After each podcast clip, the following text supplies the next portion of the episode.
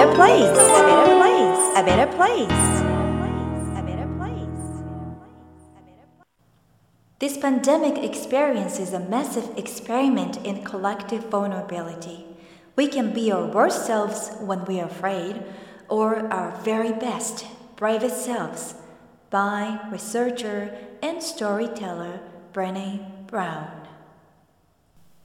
研究者でニューヨーク・タイムズベストセラー作家のブレネー・ブラウンのニュースレターで3月に届いた言葉。このパンデミックでは集団で傷つく心。彼女のベストセラーのタイトル Vulnerability の日本語訳です。集団でこの傷つく心を体験しています。私たちはこの恐れがある時に最悪の自分になることもできれば最高に勇気ある自分になることもできるのです。さゆりセンスさゆりが Who You Are Makes the World a Better Place 33回目を通常よりもバージョンアップして配信いたします。自分軸を確立し一人一人が自分らしさを最大限に表現することで世界がより良くなるというビジョンを持って教育ビジネス、ライフスタイル、そして豊かさという意味のウェルビーインについて世界のリーダーの声をお届けしながら日本から世界へ羽ばたきたいという皆さんと一緒にこのポッドキャスト番組を作っていきたいと思っています。こんにちは、ナビゲーターのさゆりです。今回33回目のエピソードではニューヨークの新型コロナウイルスへの対応から学ぶこと、オーバーシュートに備えてというテーマでお伝えしていきます。収録は3月29日、首都圏が初めて週末に外出自粛要請を出している週に行っています。海外の英語での情報源は CNN、BBC、ニューヨーク・タイムズ、ジョン・ホプキンス大学、WHO、シンギュラリティ大学、えー、その他アメリカのリーダー、例えばニューヨーク市長、イギリスの首相などの政治家、だったりビル・ゲイツやイーロン・マスクなどの投資家や起業家のツイッターコミュニティ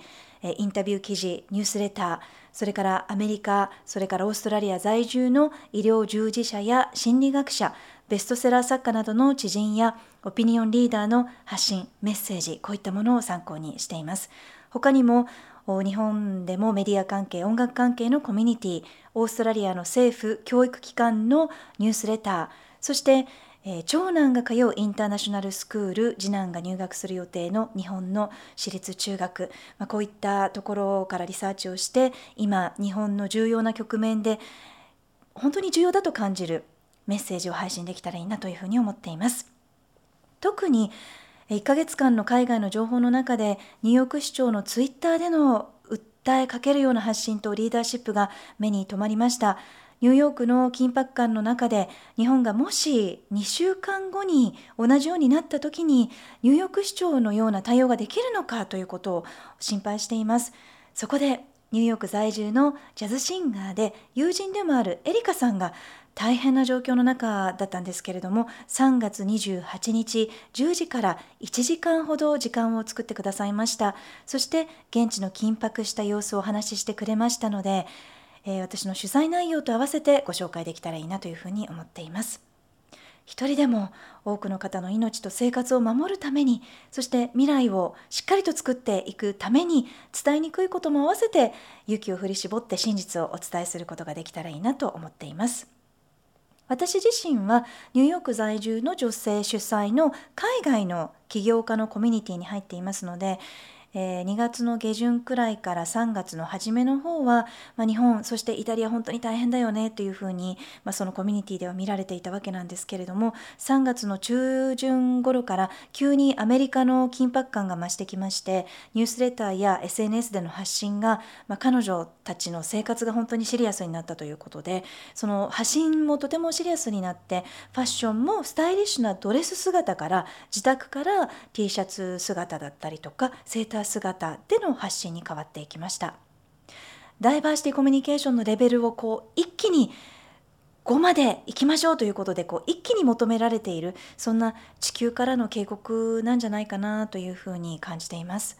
こうエゴで経済を膨張させてしまったりとか自然や人を傷つけて作られる仕組みの限界に生きているのではないかと感じます。地球全体のことを考えながら人を非難することなく自分の健康も人も大切にしてみんなで協力していかなくてはなりません。とは言ってももう本当にこれからの日本のことも心配だと感じています。日本の政府がオリンピックの延期を決めるまで検査を控えて感染者数の公開を控えている間また明確な指示や説明がなく曖昧な自粛という言葉だけで、まあ、法的に制限ができないという理由はあるんですけれども、まあ、そういう状態で負担は国民にという中そして孫正義さんがどのマスクか、まあ、実際わからないマスクを寄付するといったまま詳しい説明がないままという、まあ、そういう期間に海外のリーダーはプラクティカルで的確な指示をどんどん出していました。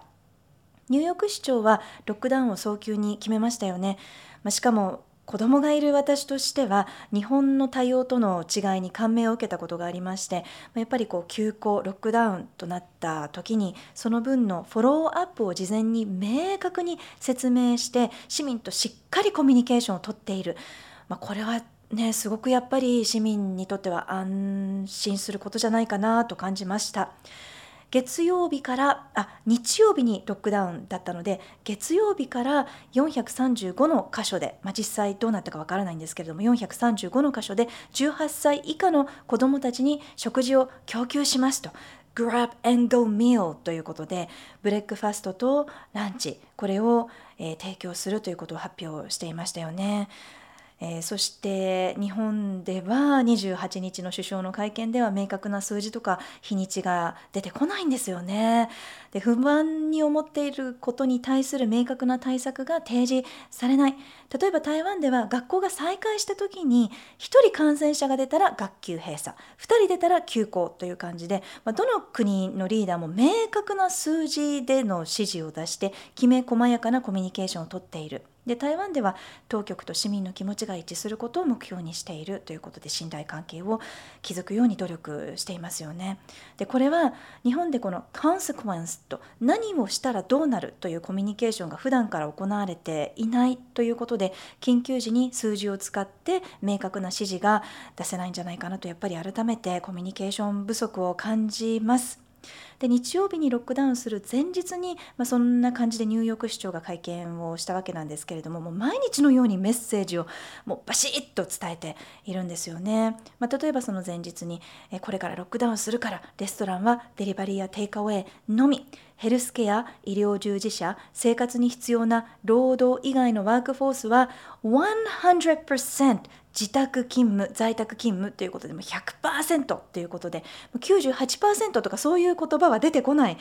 わけですよね。なのですごくあの行動基準が明確で分かりやすいなというふうに感じました。それから ventilator, ventilator, ventilator っていう言葉があの日本のニュースでも流れてきたんじゃないかなと思いますけれども本当に人工呼吸器が足りないから文字通りもう世界全体を地球を探し回っている。というふうにその今の切実な状況を伝えたりそれからイベントを開催するかしないかに対しては We cannot allow any events and team sports ともうどんなチームスポーツもイベントも認められないともここもはっきり指示を出していました。それから、まあ、あの通勤に困る方もいるかもしれませんしちょっと運動したいなと思う人も出てくるわけなんですけれどもバイク利用はサポートしたいということでバイク向けのレーンを新たに作る少なくとも1週間後までに作りますと、まあ、こういう感じで何かをする時はいつまでにあの作るとかいつから何時に、えー、始めるとかそういうことを明確に打ち出していました。子育て世代をフォローアップしながら働く人たちへの1200ドルの保証をしながらベンティレーターと言って人工呼吸器を探し回ってそれからここもあのすごく興味深くて私もフォローしていたんですけれどもテスラや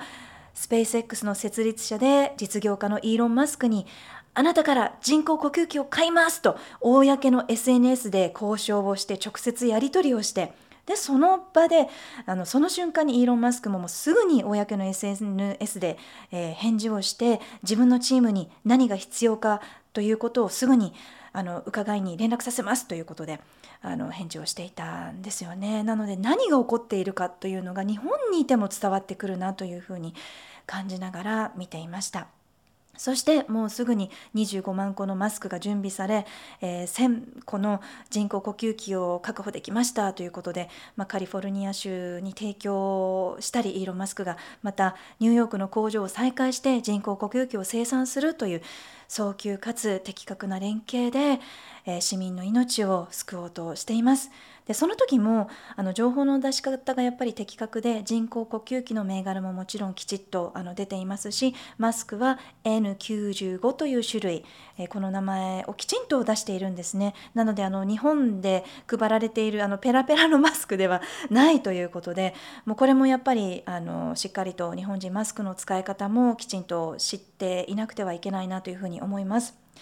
神奈川県と東京都を合わせますとニューヨークの人口の倍以上になるんですけれども病床と人工呼吸器が足りの足りるのかなと思いまして2月の下旬くらいの時点のデータを見ていたんですけれども、まあ、多くの人工呼吸器がその時はやっぱり北海道にありまして、え、ニューヨークではま人口と比較して4000でも人工呼吸器が足りないという状態で救えない人が出てきているんですけれども都内と神奈川県の人口の数を比較しても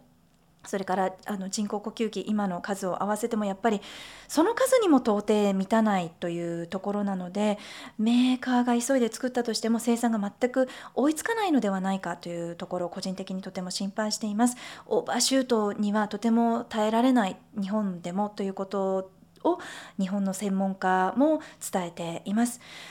ニューヨークの今は日本でこれから起こることかもしれないということでえー、日本の今の準備不足それから私たち一人一人が意識がもしかして足りていないという状況ですとニューヨークでもあの起こっていること以上のことニューヨークよりも大変なことが起こるかもしれないなということも想定できるわけです。特にリーダーの発信方法と専門家や投資家との連携これがかなりコミュニケーション方法が違うなというふうに痛感しています。ニューヨーク市長もイギリスの首相もあの海外の各国のリーダーはスクリーンに向かって本当に画面に向かって国民に訴えかけているんですよね。もう直接あなたに届けますもう気をつけてくださいという感じであの訴えかけているように見えるのでその切実さ深刻さというのが伝わってくるんですけれどももう本当にあの日本のリーダーが会見をする時どこを見ているかわからなかったりとか週末の自粛要請というこう指示の曖昧さこれやっぱり法的なものもあるので仕方ないところもあるかもしれないんですけれどもそういったこう指示の曖昧さに加えてそれに伴ってくる痛みのフォローアップに対する言及がないということでやっぱりちょっとこのコミュニケーションは恥ずかしいなというふうに感じます。このリーダーたちの国民とのコミュニケーション不足がこれから深刻なオーバーシュートを引き起こす可能性をより高めているのではないかと私たちが生活の中でいち早く察知して一人一人が行動をしていくしかないんじゃないかなというふうに感じます。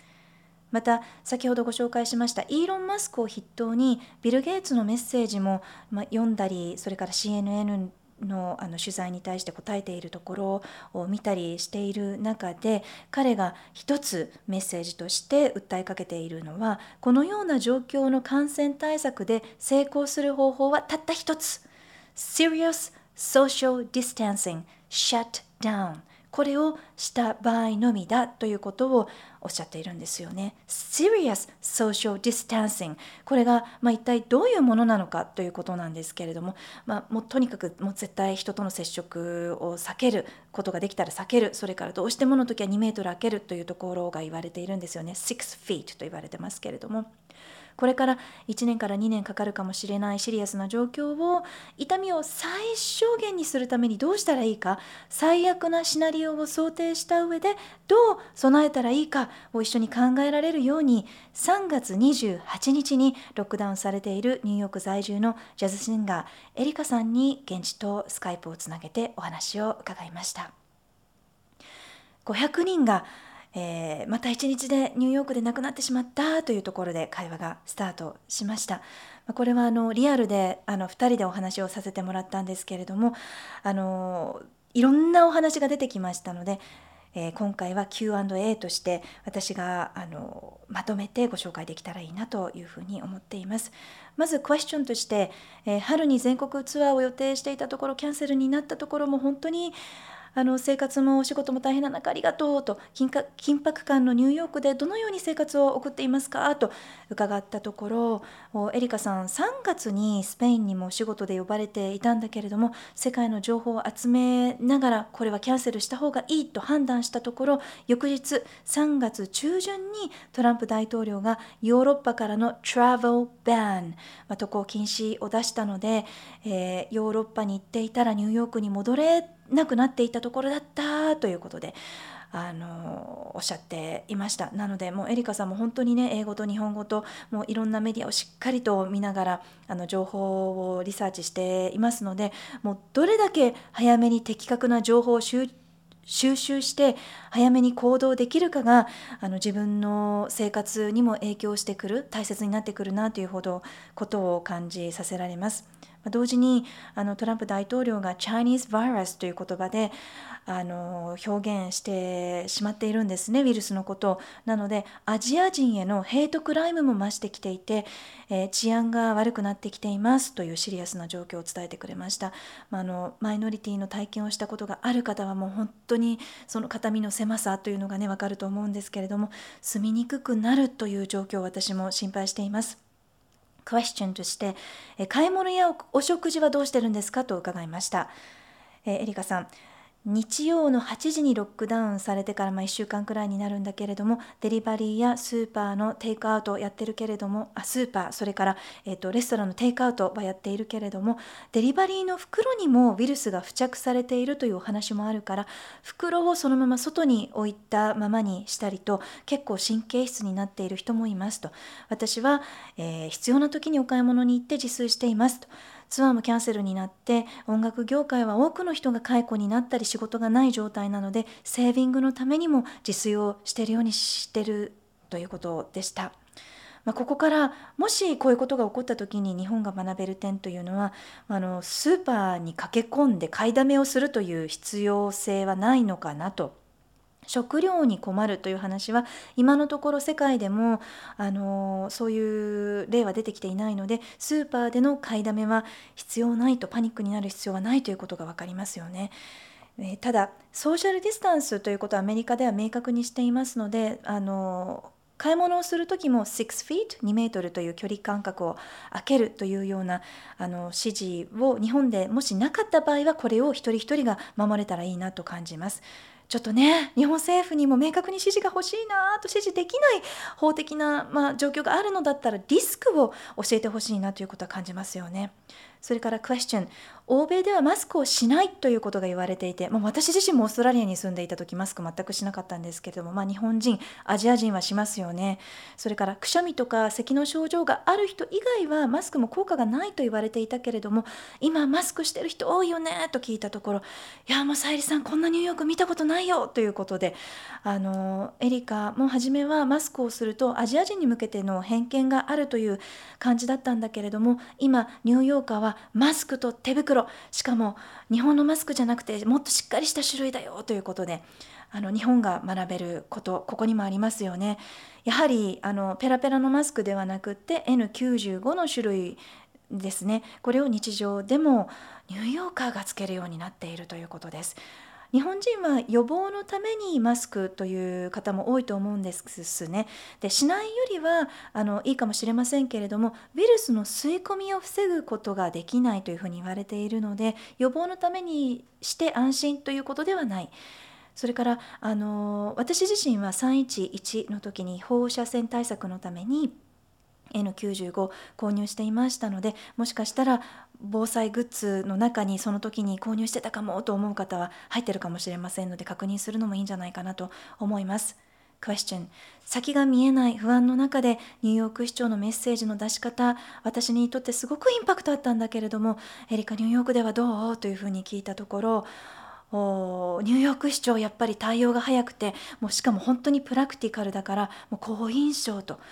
でロックダウンされて一人暮らしの人や仕事がなくなっていて不安な人がたくさんいると。でもそれはもう自分だけではなくてみんな一緒と。そんな時に市長がしっかりとメッセージを発信してくれるからもうとても安心するよね。って。私たちは守られているからニューヨークでよかったね。って。クオモ市長に大統領になってもらいたいよね。という声まで出てるということ。なんですね。やっぱりリーダー一人の存在本当にこういう時大きいなというふうに感じます。先が見えないのはみんな一緒と市長自身も先がわからないって言っているとで今は医療従事者も命を懸けて戦ってくれているからまずは目の前の命を救ってできることに最善を尽くしてそこから2週間後に何かしらの結果が出たらまたそこから最善を尽くしていこうよというふうにしっかりと呼びかけてくださっているそうです。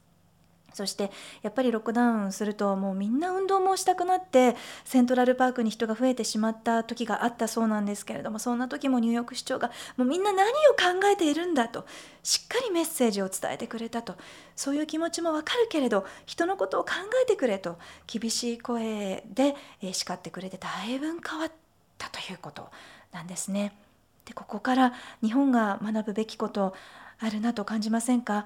もう特に子供がいると休校中の子供の居場所がなくなってもう公園と学童にすごい人が増えました。でここが一体大丈夫なのかなという疑問が増えた疑問になったわけなんですけれども、まあ、政府が自粛要請を出しながらその結果あの結果として起こるであろうということまでフォローができていないということを私たち一人一人が把握した上で公演はチームプレーのスポーツは控える。そしてソロでできることを短時間健康のためにということでもしまあこれからそういうふうなことが起こったら準備できるのではないかなと。それを子どもにしっかりと説明する。ということが、えー、保護者それから教育者の仕事役割になってくるんじゃないかなと思います。なので子どもたちが公園で遊ぶ時ってやっぱりこうじゃれ合ったりとかしてしまいますよね。なので、まあ、そこにリスクがあるということが分かります。えー、クエスチョン。日本の対応についてはニューヨークから見てどう見えますか？と伺いました。エリカもう本当に恥ずかしくなったよ。と週末の自粛だけなんて意味がないでしょって。今危機感がない人が多い中で私たちのニューヨークの緊迫感を日本に伝えても伝わらないことがあるかなと思うと発信も躊躇してしまう。でも本当に気をつけてほしいとあの言っていましたの。でいやもうエリカ本当にそれは発信してほしいということであの私もお願いしたんですね。で今ニューヨークでは医療物資が足りなくて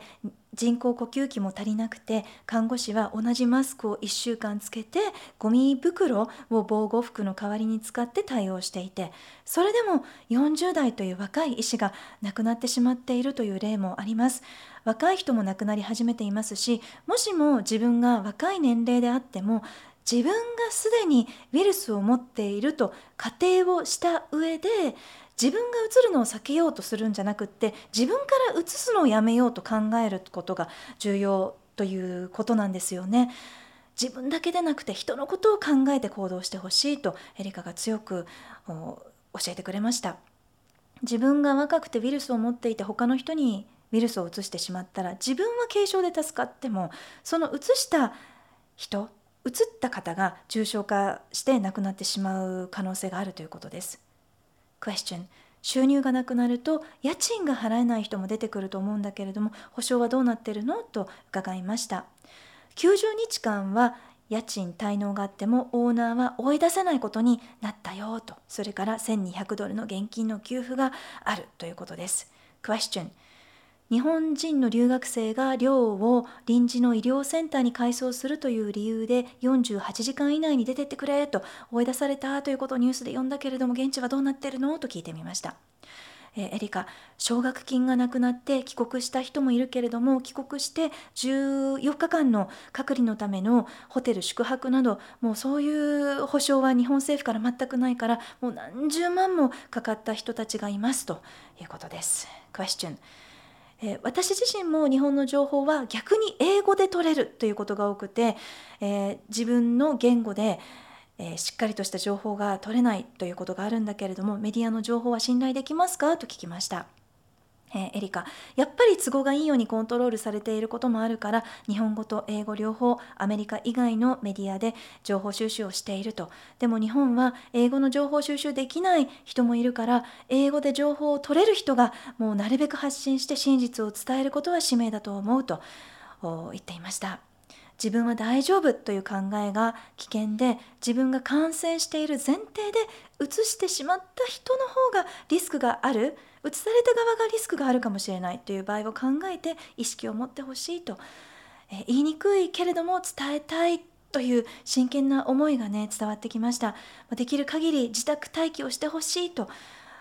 いうことです。で手洗いはしっかり。そして家族と一緒にいるのはいいけれども、まあ、例えばこれからもし休校になることがまたあったとしておじいちゃんおばあちゃんの家に行かないなど人との接触を避けてほしいと。なので私自身ももうこの時期しかないと思いまして福岡にあの帰って、まあ、実家の両親それから義理の母ともあったんですけれどもやっぱりあの子どもがオンライン授業だったということで14日間あの人との接触を避けていた部分があのあって安心して会うことができたのでやっぱその辺りこれからね、あの働くお母さんお父さんも本当に大変だと思うんですけれどもあの何が一番いいかということをいろんな情報を得てしっかり考えていかなきゃいけないなといろいろと教えてもらいました。エリカさん本当に大変な中ありがとうございました。また生の声で最後の方にメッセージと曲をご紹介したいと思っています。ぜひ聴いてください。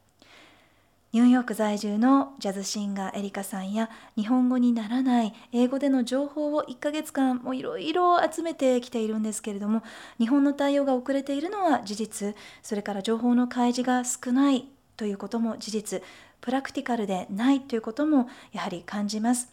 メッセージの意図が伝わらない自粛要請になった上でそのフォローアップが不十分だということで完全にコミュニケーション不足で危機感が全く伝わっていない状態です。それからモラルに基づいて行動ができずに自分の仕事や経済を優先してアメリカから日本に渡って活動してしまったという方もやっぱりいますのでそういう行動からリスクが高まってきています。どんな価値観に基づいて人のことを考えて行動できるかがもう本当に大切になります。一人一人が他の人に感染するリスクを防ぐ努力をしっかりすることでこのままいけば起こるかもしれないオーバーシュートを防ぐことができるという可能性まだまだあります。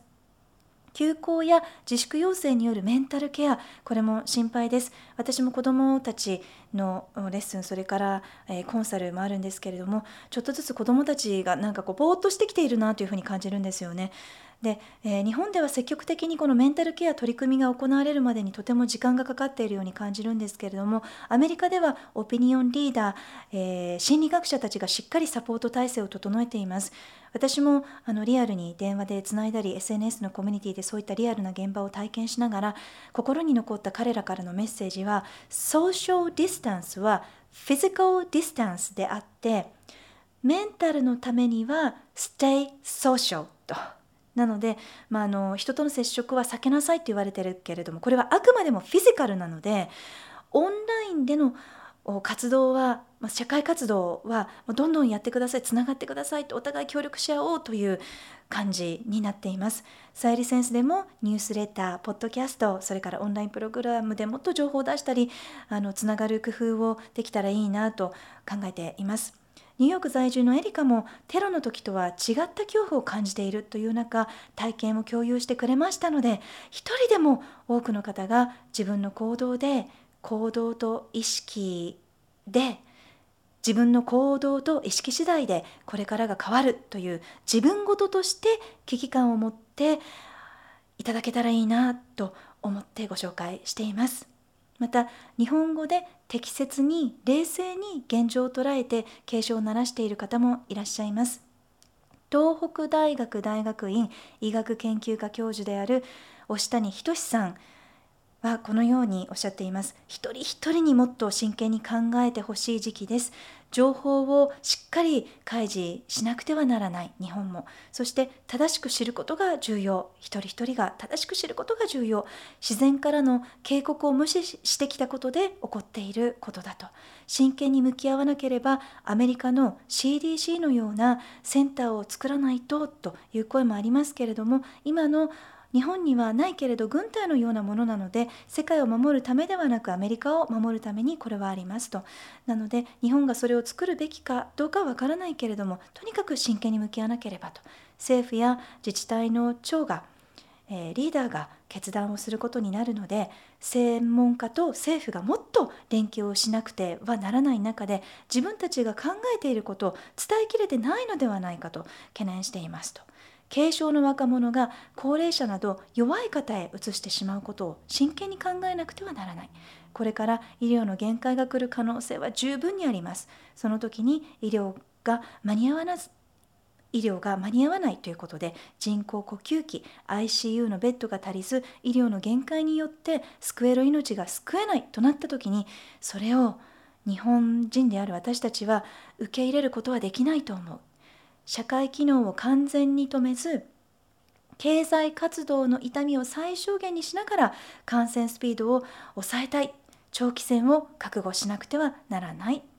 というふうにおっしゃっています。Hope for the best, prepare for the worst. 最高の結果を望みながら最悪のシナリオ本当に厳しい状況に備えなくてはなりません、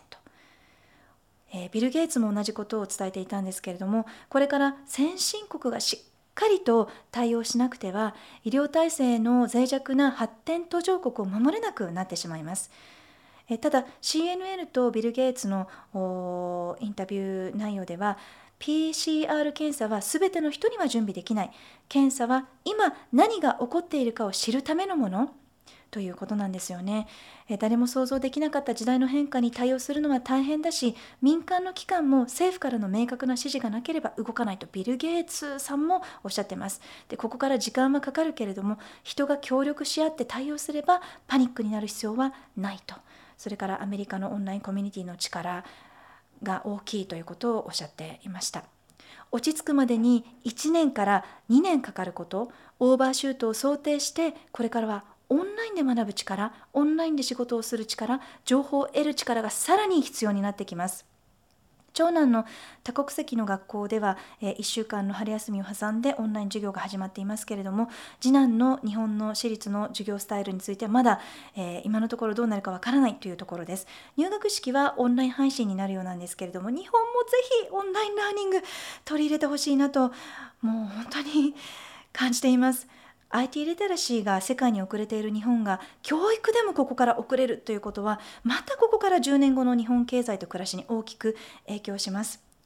サイリセンスでは本質を伝える努力していきますそして本当に地球のことを考え英語力を育み地球規模の思考を育てる教育サステイナブルな社会を考えながらフレキシブルにオンラインでも活動できるブランディングサポート企業サポートというのもこれからさらに強化していきたいと思っています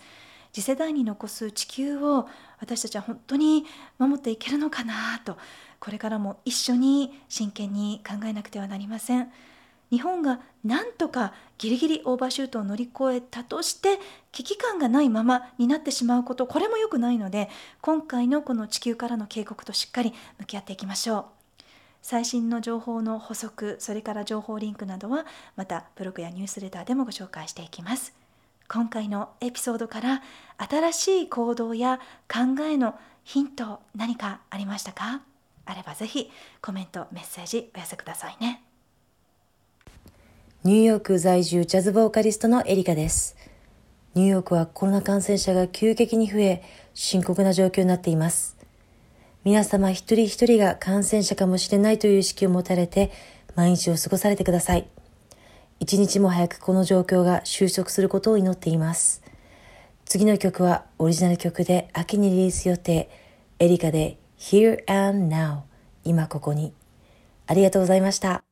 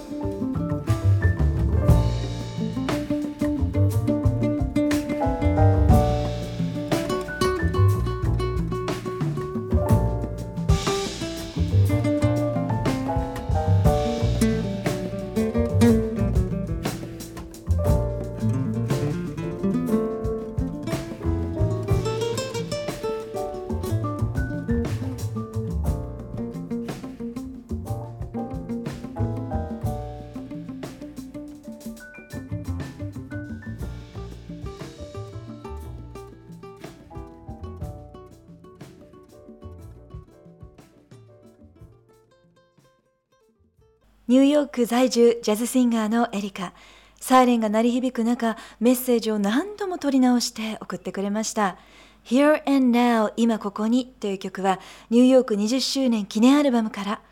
ニューヨークに渡ってすぐに出会ったシンガーが言っていた言葉エリカ Life is right here, right now, and right this moment, so live your life 人生は今ここに、この瞬間に、だから今を生きてねという言葉にインスパイアされて書いた曲だそうで、私も敬愛するマンデーみちるさんが歌詞をコラボレーションされています。Thank you so much, Erika, featuring Monday Michiru. That was Here and Now.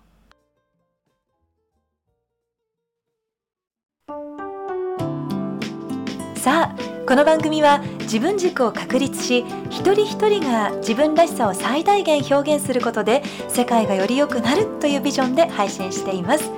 私さゆりだけではなく世界の声そして皆さんの声をお届けできたらいいなと思っています。皆さんからのご質問メッセージリクエストも受け付けています。office at さゆりセンス .jp オフィスのスペルは OFFICE アットマークさゆりセンス .jp さゆりセンスのスペルは sayurisense.jp までお寄せください Thank you for listening Take care and enjoy your life till next time Bye bye Who you are makes the world a better place A better place A better place